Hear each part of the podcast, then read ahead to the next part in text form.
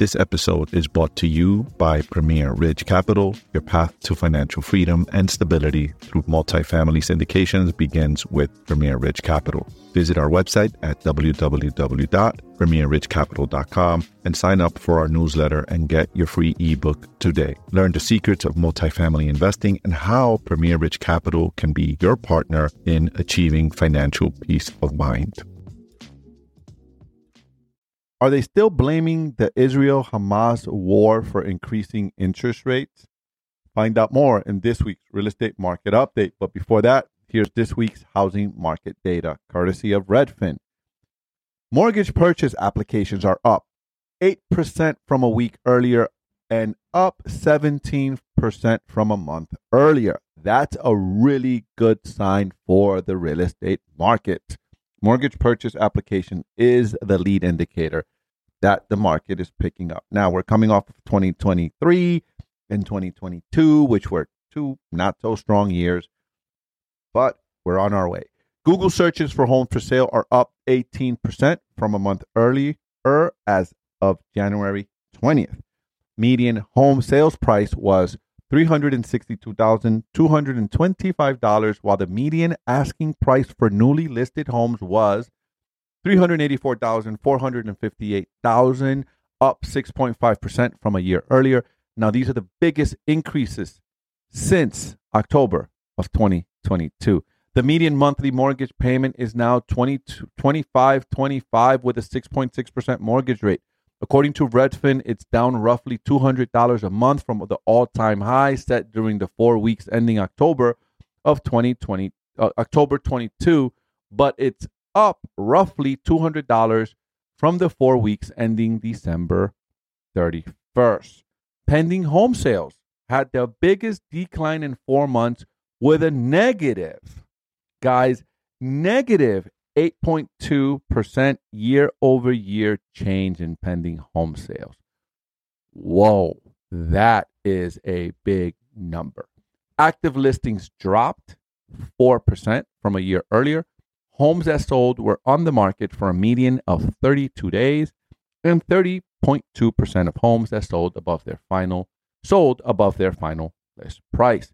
In today's interest hike watch, AP News wrote that the European Central Bank President Christine Lagarde pushed back Thursday against the market expectations for quick interest rate cuts, even as Europe's economy sputters and financial markets froth in hopes of cheaper credit that would boost business activity and stock prices.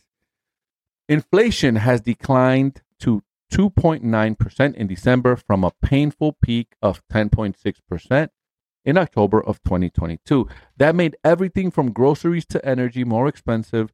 Lagarde acknowledged the drop, which is getting closer to the bank's goal of 2%, and said inflation was expected to keep easing this year. Also stated that the disruption from the Israel Hamas war, including attacks on ships in the Red Sea by Yemen's Houthi rebels, could disrupt that progress. Lagarde mentioned, and I quote, risk for higher inflation include the heightened geopolitical tensions, especially in the Middle East, which could push energy prices and freight costs higher in the near term and hamper global trade. End quote. I've been thinking the exact same thing, and I haven't um, actually said it here on the podcast.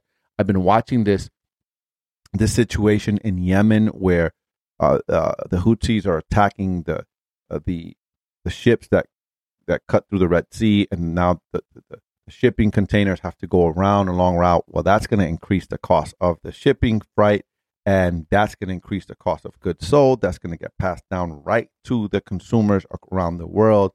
So that's definitely uh, something to keep a very close eye on, and that's why the UK and the United States got involved and um, have been bombing the Houthis to get them to to take control of that region because that's going to be another problem for us as consumers around the world actually because that's going to increase that's going to increase prices for all of us around the world. Despite the risk of Europe's shrinking economy and trade turmoils in the Red Sea ana- analysts, analysts agreed that The time isn't now to start making it easier for people to borrow money to buy houses or invest in businesses. What are you saying?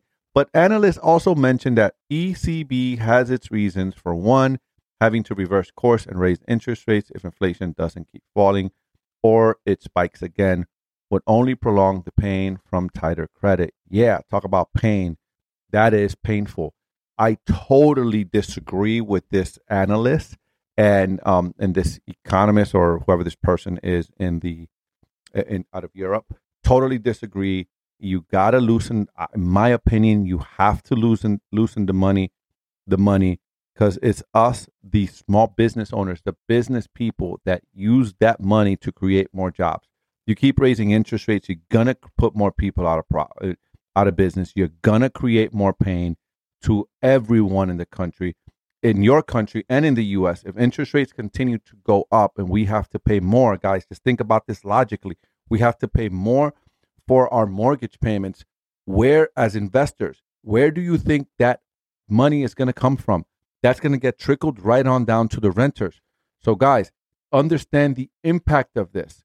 Rates cannot continue to go up. Again, if interest rates go up and businesses need to borrow money to keep their businesses afloat, like most of us do, right? To keep our business afloat, we, we use credit and we use things, right? If that money go, the cost of that money goes up, then we have to cut some things. That's employees, that's jobs. We got to give less hours to our employees. We got to make salary cuts. We got to. So this, all this stuff trickles down to Main Street and the the working class folks, and to you, the renters, and to your jobs, and to all of us. So no, I don't think that's a good idea. I understand we had to raise interest rates to get inflation down, and we've it's working. These guys need to lower in, interest rates now. That's that's my thing. In March, we we need they need to lower the interest rates now. They need to lower the interest rate significantly sooner rather than later because it will cause and it's already causing a lot of people a lot of pains in the streets. Even though we're seeing the stock market rally, and um, but Main Street, the guys that keep the engine of the economy going, the businesses, the smaller businesses with 500 or less employees, it's hurting all of us. So this has been your weekly real estate market update. I'll see you guys next week. Thanks you for being here. Thank you for watching, listening. Appreciate you guys. See you next week. Peace out. And that wraps up another episode of Wealthy AF, brought to you by Premier Ridge Capital, where multifamily real estate syndications meet premier success. Your future starts here. Visit us at premierridgecapital.com for more details.